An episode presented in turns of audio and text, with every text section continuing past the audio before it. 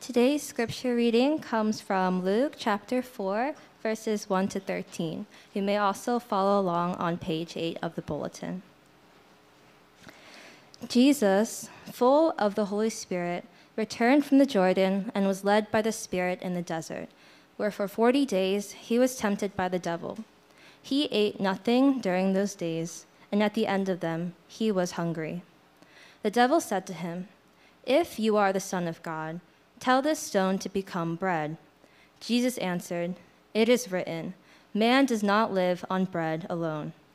The devil led him up to a high place and showed him in an instant all the kingdoms of the world. And he said to him, I will give you all their authority and splendor, for it has been given to me, and I can give it to anyone I want to.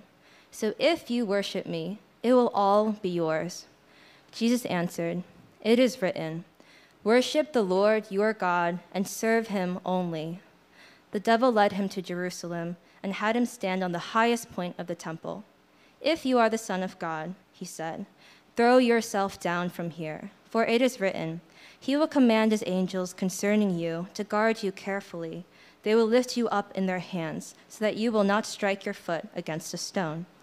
Jesus answered, It says, Do not put the Lord your God to the test. When the devil had finished all this tempting, he left him until an opportune time. This is the word of the Lord. You were here last week. We, we started a, a new series on the gospel of Jesus Christ according to Luke. this is a really important passage. Uh, three of the four gospels, uh, the gospel accounts, they refer to this particular narrative of Jesus speaking directly with Satan. Uh, Jesus is in the wilderness. He's been there for 40 days, and Satan says, You're hungry. Why don't you make some bread? and Jesus responds, Man does not live by bread alone, and he doesn't indulge. What does that tell you? excuse me, tells you that being a Christian uh, doesn't make you immune to suffering. And being a Christian doesn't make you immune to the wilderness. It doesn't make you immune to temptation. But being a Christian does give you a greater reality, a greater power to deal with suffering and to deal with temptation. So we're going to be looking at three things today. Uh, we're going to be looking at the context who suffers, who's tempted, where are you tempted, when are you tempted. Uh, we're going to look at the context, the lessons from it, lastly, the power to deal with it. The context of our temptations, the lessons that we draw from it, lastly, uh, the power to deal with it. First, we're going to look at the context. Who or when, you know, who suffers, who's tempted, when do we suffer or experience temptation? In the previous chapter, it says that when Jesus was baptized, the Holy Spirit came down. And there, God is looking at his son and he affirms his son he's doting on his son. He says, You are my son, with, with who, whom I love, with whom I'm well pleased.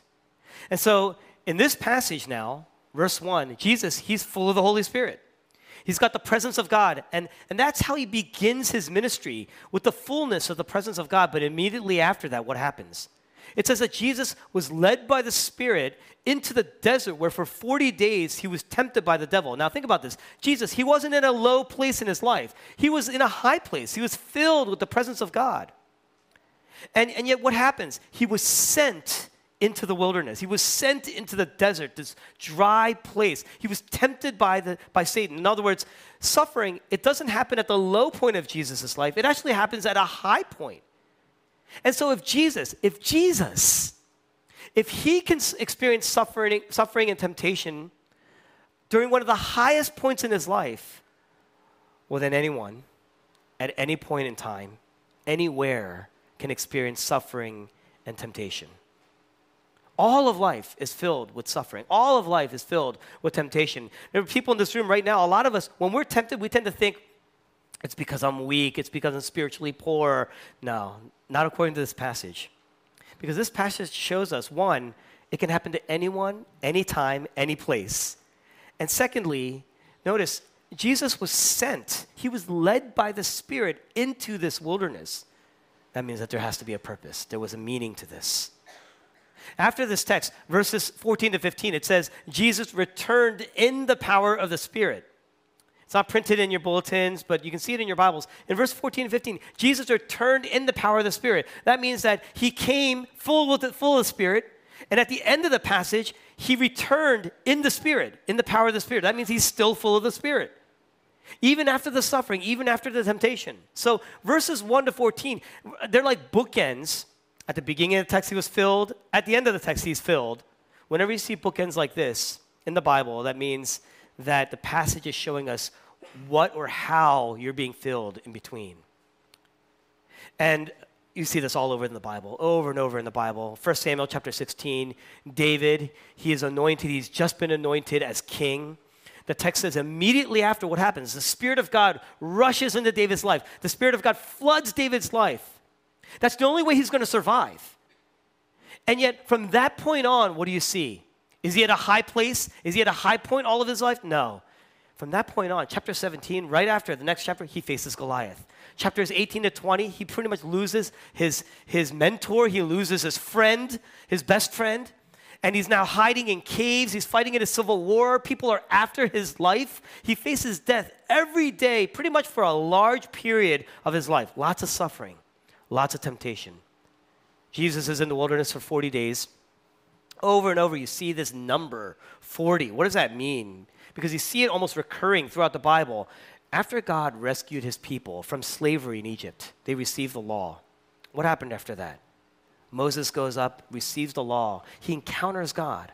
It's a high place. They say he was radiant. For the next 40 years, they're sent into the wilderness. They're sent into the wilderness. And they wandered for 40 years before God brought them into the promised land. The number 40 represents God's people over and over, failing. God's people over and over, disobedient, rebellious, distrusting of God. And so God sends Jesus into the desert. Why? For 40 days. Where we failed, Jesus goes to represent his people. He takes our place.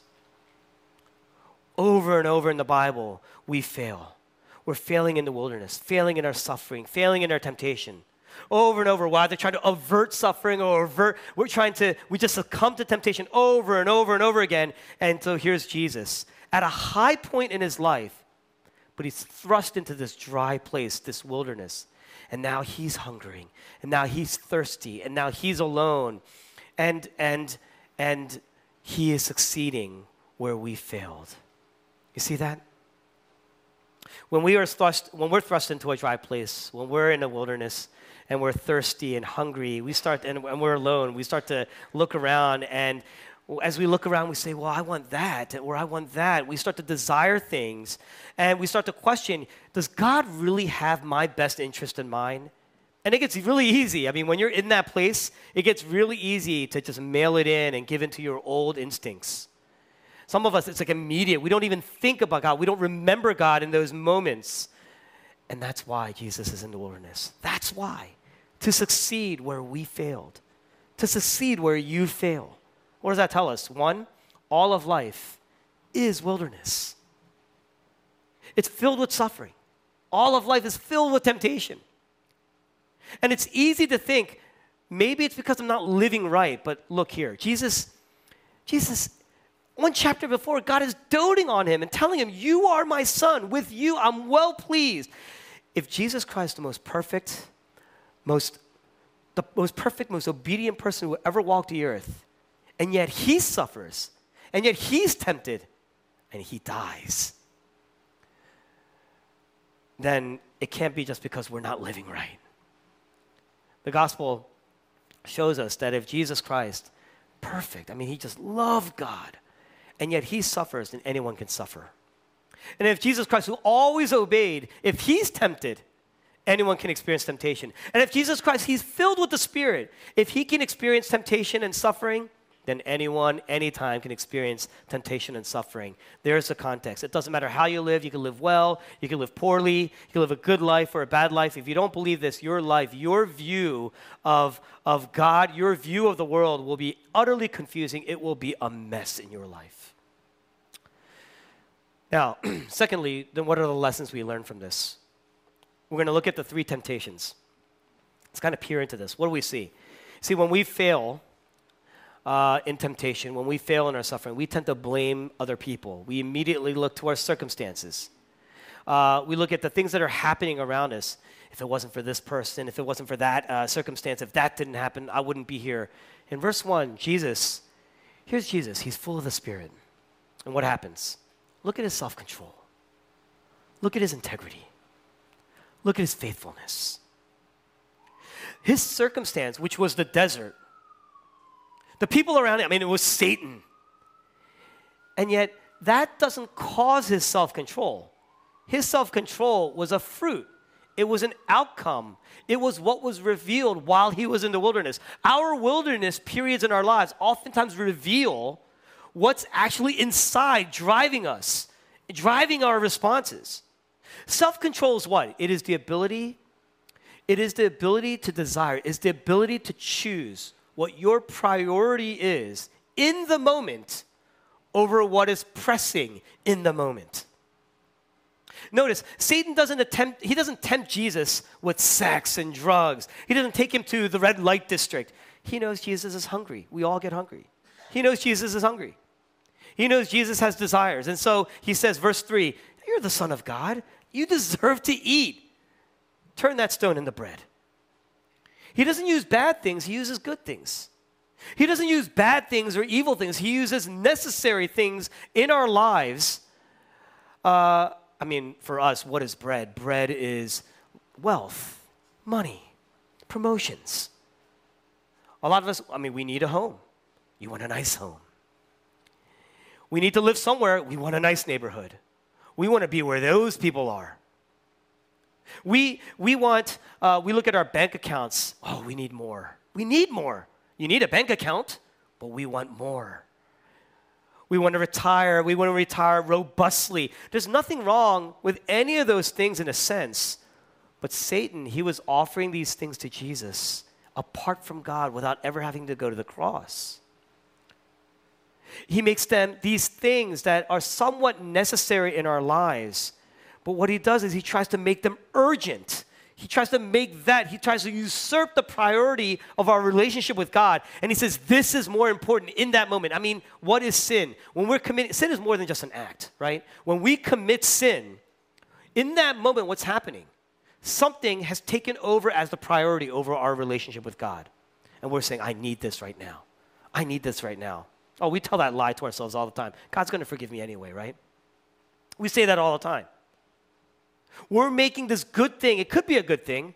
Sometimes it's not a good thing, but it could be a good thing. Most of the time, what the, Satan's tricky. The schemes. I mean, he's going to get you with the things that you need in your life. He takes these good things, but he makes them ultimate things in our lives. Look at the three temptations, verses three to four. He turns turned the stone to bread. Bread throughout the Old Testament represented satisfaction the enjoyment of God, being in God in a, in a way that just satisfies your soul. If Jesus actually indulged, it would have been the only time that he used his own power and his own ability to satisfy himself with a worldly thing above his relationship with God. The only time. The temptation to, is, is what? It's to use your power, to use your ability, to use your, your intelligence, to use your gifts, your talent, to indulge yourself without ever having to suffer without ever having to go to the cross. Verses 5 to 8, this is the second temptation. You can be a king. You can be the ultimate king. He takes Jesus to this high place and he says, I want you to look out. You can have all of this. You can be the ultimate king. You can have authority because I have authority. I'm giving it to you. I have the power to give this to you. And you can have it without God. You don't have to obey God because if you obey God, you're going to go to the cross. You're going to die. But you can have it without that you can have glory and acceptance and the embrace of nations. You can have status apart from God, apart from going to the cross, apart from suffering. That was the temptation.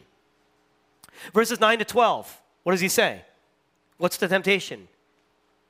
Throw yourself off from here. The Bible says that God will protect you. The Bible says He will rescue you. There'll be security here. You can have security without God. You can have security without listening to God, without going to the cross. Pursue satisfaction, pursue your indulgence, pursue your own glory, pursue your own status, pursue the, uh, the approval of people, power. Pursue rescue and salvation and security on your own without God. One of the lessons that we see here is this Satan's presence is like a voice. that's constantly uttering and muttering in your ear, you can indulge, you can enjoy, you can have power. You can have status, you can have wealth, you can have influence, you can have security apart from God. You don't have to do this because if you do this, don't sacrifice, don't give. You can have all these things, don't listen to God. You can have more. Think about it, it's logical. I have a certain amount. If I give, I have less, but you can have more if you don't give. Don't, don't sacrifice because if you sacrifice, you might lose or give up a part of yourself. You might be set back. Get ahead. Don't sacrifice. You see that? You can have all these things without God, apart from God, without suffering, without sacrifice, without giving, and sometimes even at other people's cost, as long as it's not at your cost. It's a fight out there, it's a wilderness. People are struggling to survive, it's a race. You should do whatever you can to survive, to get it. And if Jesus Christ listened to that voice, he loses himself, he loses his mission, he loses us, he loses his people, everyone he loves. What was Jesus' mission? The first thing he does after he leaves the wilderness, he's filled with the Spirit, still the Spirit, the power of the Spirit, is he goes to the synagogues and he starts to teach. Why? Because for 40 days, he's been tormented and he's heard Satan's voice. He wants to bring in a new voice. He wants to usher in a new voice for us. Because the kingdom of the devil, the kingdom of the world, always says this you can indulge, you can have status, you can have power, you can have security apart from God at the cost of God's word, at the cost of his law, at the cost of his mission, at the cost of other people. But Jesus says this I came to save. I came to restore you. I came to restore others so that you would experience joy, so that they would experience joy, so that you would experience the glory, my glory, you would ex- they would experience my glory, so that you could experience my salvation and my security at my cost. What does that mean? Anyone at any time, at any place, at any point in time, there's always a battle for your heart. Right now, there are voices battling for your soul right now, there's always a voice out there in your heart, and uh, two voices just constantly battling for your soul. And every step you take is either going to be one step closer to the voice of God or one step away from the voice of God. Every step you take is going to be one step closer to hearing God's voice or one step obeying the voice of Satan, the voice of the devil. Another thing that this, this another lesson is that, uh, that this means that in your suffering, in your anxiety, in your hurts, I mean, there are people in this room, you've experienced some real trauma in life. And so there's real hurt there. And we tend to look at the world through the lens of that hurt and that pain.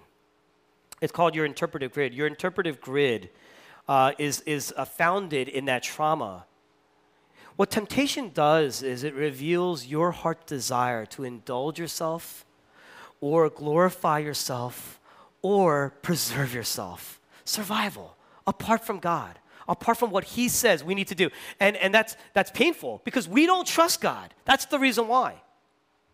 We don't trust that He's going to provide, and so we have to provide. We have to fend for ourselves. We don't trust that He loves His people. We don't trust that He's going to lead His people. We don't trust that in any given moment, maybe at a high level you kind of believe, oh, like, I mean, in general, but in those specific moments that you're in, day by day, hour by hour, moment by moment, we don't believe that God embraces us and rushes into our lives with power and purpose and love and grace. And so, because we're not constantly reminded of the fact that we are children of God. What do we do? Well, we don't trust God. And so we're going to look for status and approval somewhere else. We're leaving love and looking for love. We're leaving power, capital P, and looking for power. And we think that's going to improve our options.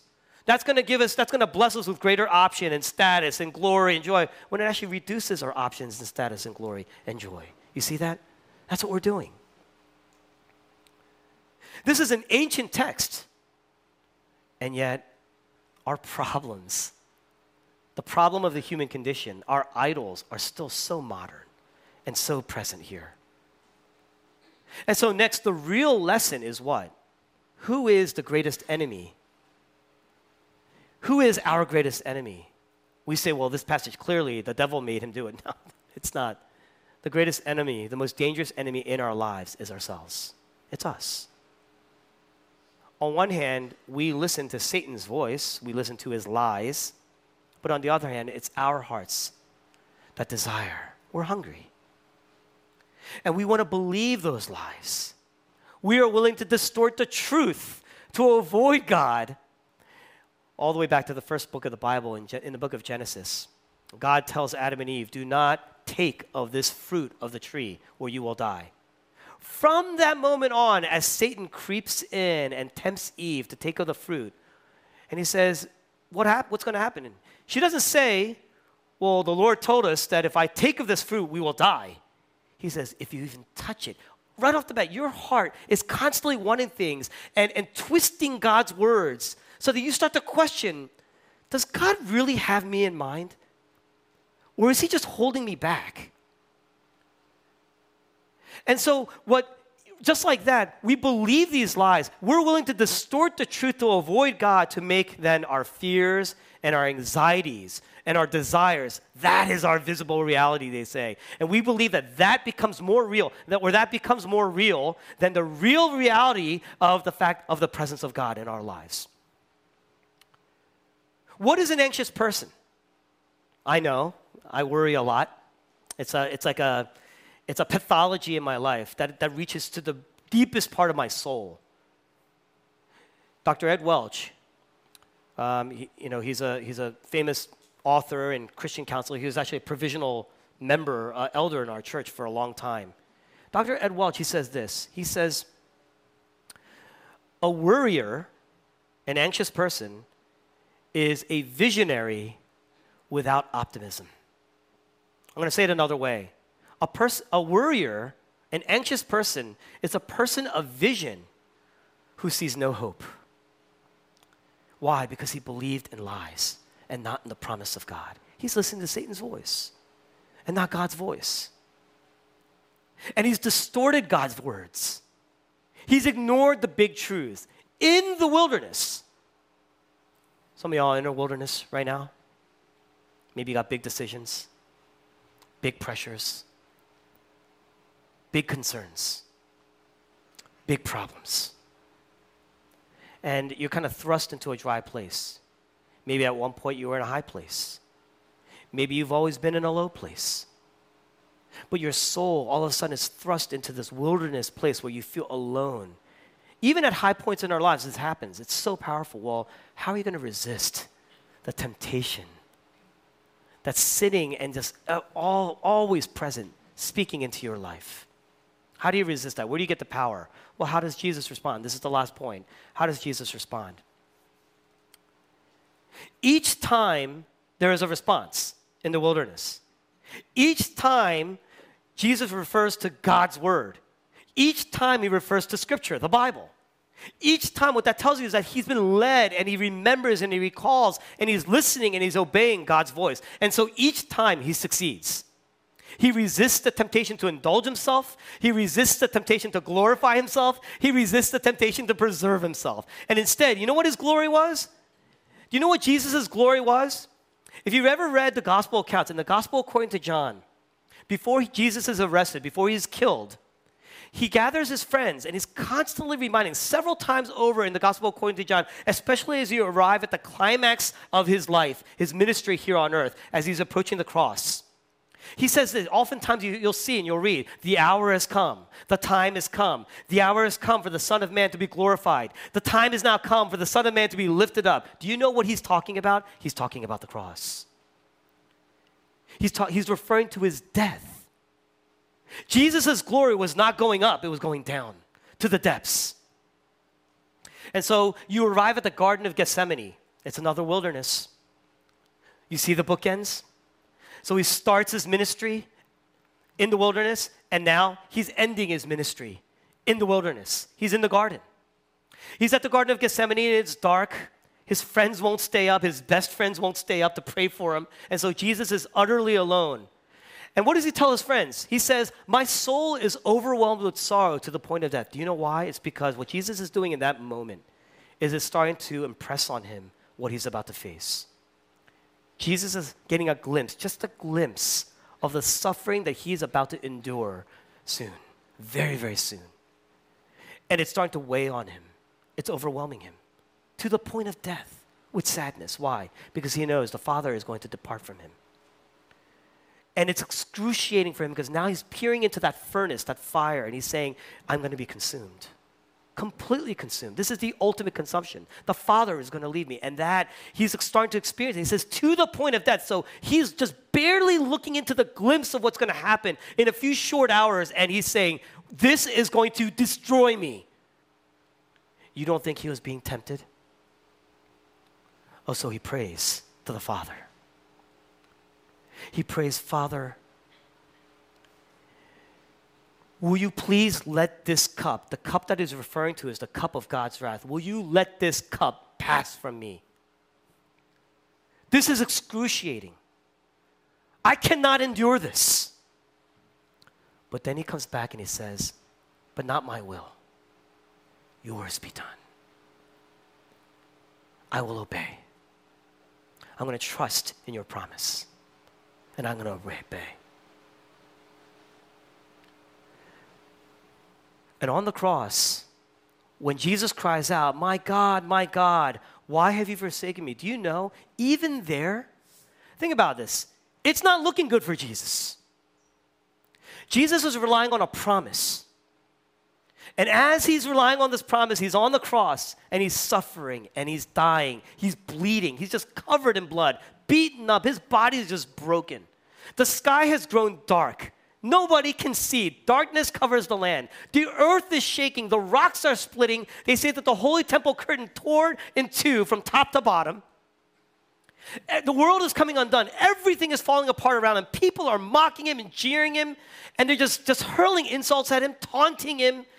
If you are who you say you are, oh, it's tempting. If you are who you say you are, come down. I mean, if you say you are who you are, I mean, if you are who you say you are, you have the power to get away from this. Do it.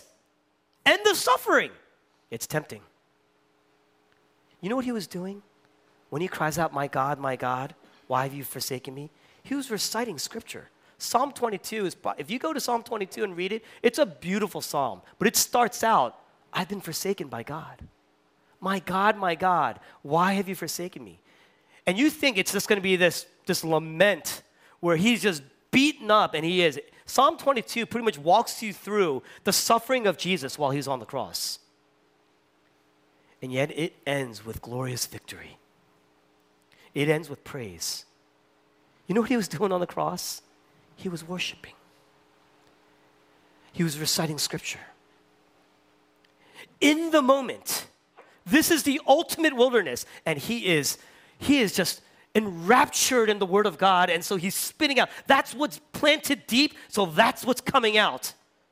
For us, our anxieties get planted deep. What comes out? I'm going to take matters into my own hands. Does Jesus take matters in his own hands? No.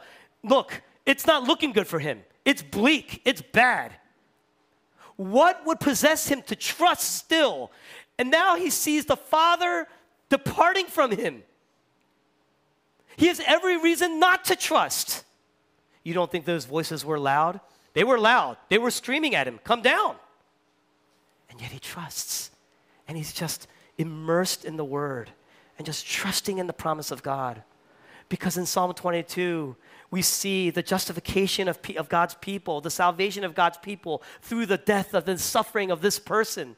So he is just trusting that, yes, God has sent me here. I will fulfill and I will obey God's word to the end. As he sees the Father depart, I'm still going to obey. I'm still going to trust. That was the faithfulness of Jesus. And so he forsakes the bread and then becomes our bread of life.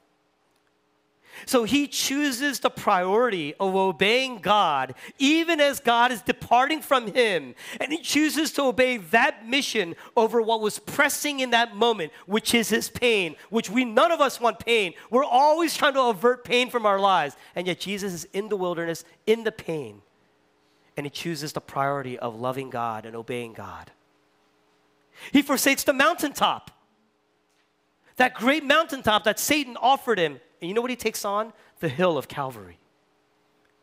There's nothing from pain and blood and death and suffering.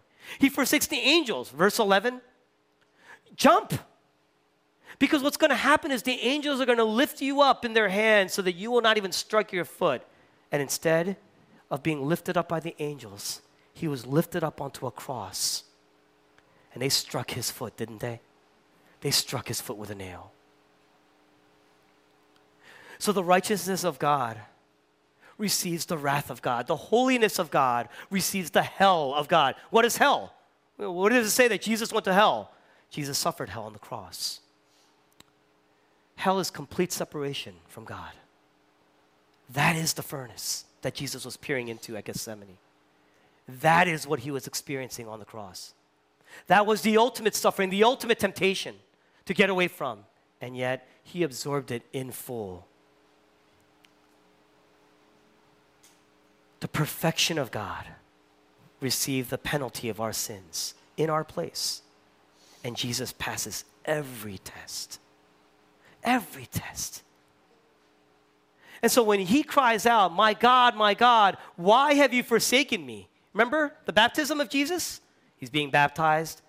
The Spirit of God descends on him like a dove, and God is just doting on him and saying, With you, I'm well pleased. And now on the cross, what is he crying out? I've been forsaken by God. I've been forsaken by God. I've lost the Father. And with losing the Father, that means I've lost my joy and my satisfaction and my glory and my status and the embrace of God and the approval of God, the love of God, the security of God. Salvation from God.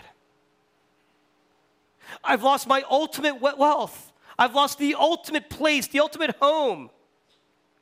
And so the cross becomes my ultimate wilderness, the ultimate desert and so, Psalm 22, he says, My throat is pretty much, that's what the psalmist says, is parched. He cries out, I thirst.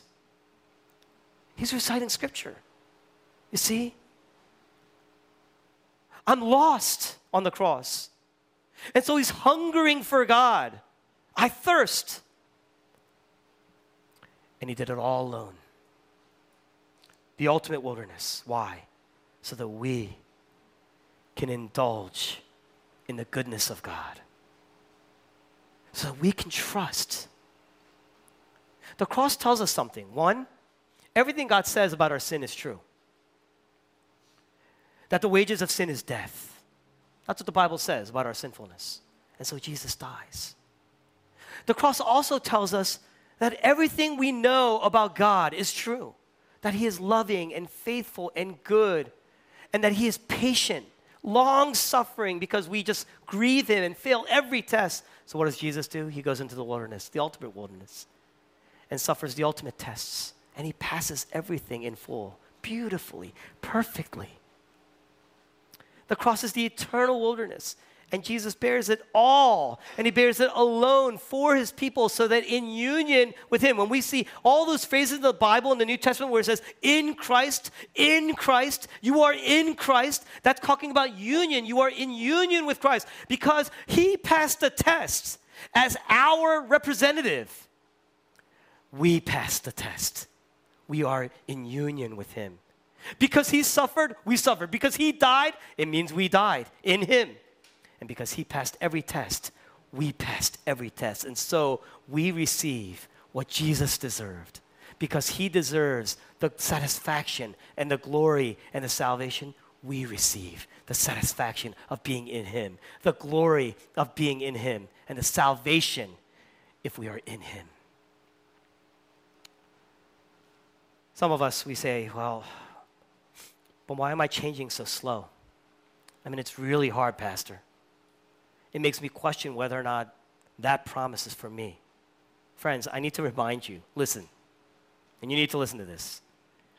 It's really hard. Change is hard. Change is slow. For most people, change is really slow.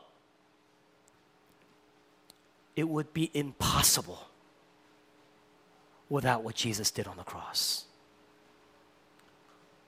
That is the freedom. in Jesus. You know what a Christian is? in Jesus, you have the fullness of the presence of God in you. That's what it means to be a Christian. There's no power, there's no like magical power that you receive. There's no magical power that you need to earn. Well, now I'm saved, so now I got to earn something else, the second kind of blessing. There's none of that. Being a Christian means you are full of the Spirit. You are full of God's presence in your life. You have that in you right now. The same power that conceived Jesus he was conceived by the Holy Spirit. That same power that raised Jesus from the dead, that power resides with you in you. You get that? That is power. That's real power. It defeated death, friends. It, de- it defeated death. That's what it means to be a Christian. That gives you power. It gives you courage to resist temptation, to endure suffering, to obey God, to remember. Faith is really what? Faith is what God gives you, in a sense, rem- that remembrance of God's word in those moments. That's the application of faith. So when you obey, you're responding to the voice of God. Faith is that, that intimate connection that we have with God through Jesus so that you can hear his voice and apply it in your life. God resides in you. Some of us here, we're hungering for something. You're thirsting for something, some sort of satisfaction, something. And we resort to very, very, I mean, unsatisfactory means of looking for meaning and joy and power in our lives. Some of us were hungering. Some of us, you're just looking to be embraced to be loved. Some of us just, you haven't had a lot of security in your life or stability, you're just looking for that ground, that solid rock. Friends, this is the only satisfaction and glory and power and security that you need. This is the real reality, the gospel. And think about this Jesus, he resisted, but he did it knowing that it would happen through his obedience. He didn't suffer because he was disobedient. He suffered because he was obedient, and yet he still did it gladly. And he resisted every temptation to not indulge. To indulge. Look at the love of Jesus. Treasure his word, treasure his promises. So much that Jesus would rather lose his own life than to lose you. Look, you're not going to just resist temptation because Jesus' opinion needs to be you know, important. It needs to be enough. No, that's not how you're going to resist temptation. I just need Jesus' love for me and his opinion of me. What Jesus thinks of me has to be more important. That's not what's going to help you. You know, if you if that's the way you go, another woman's love, another man's love, your boss's love, some leader's love, some other person's love is going to become more important in the moment. There's going to be an urgent need, a pressing need for you. That's why we fall. You know what Satan's greatest temptation was? Look what he says to Jesus. He uses the Bible. I mean, if you're a child of God, God's going to help you. So do this. It makes us rationalize our sin. Do it. God's going to forgive you. He saved you, right? Do it. That's not going to help you. The cross, let the cross be your assurance you have God's presence in full. Listen to his word, listen to his voice. Look to the love of Jesus, look to the sacrifice of Jesus. And in that in your moment, in that moment in the wilderness, remember that. Preach it to yourself until it overwhelms and consumes your temptation. Don't just avoid it. Don't neglect it and come back and be like, oh, I forgot again. Remember it. That's why we hide God's word in our souls. Recite it, memorize it, let it be in front of you every day. The importance of God's word. Remember Jesus' is suffering for you. So you have greater satisfaction and greater glory and a greater security. Let that be your validation in life. Let, let the gospel just completely consume every temptation as you endure. There's power there. It's part of his promise. And if he promised all these things, and if He promises to save, and sure, He promises that there's power there in your temptation, it's real, it's true. it's yours in Jesus. Trust it. Let's pray.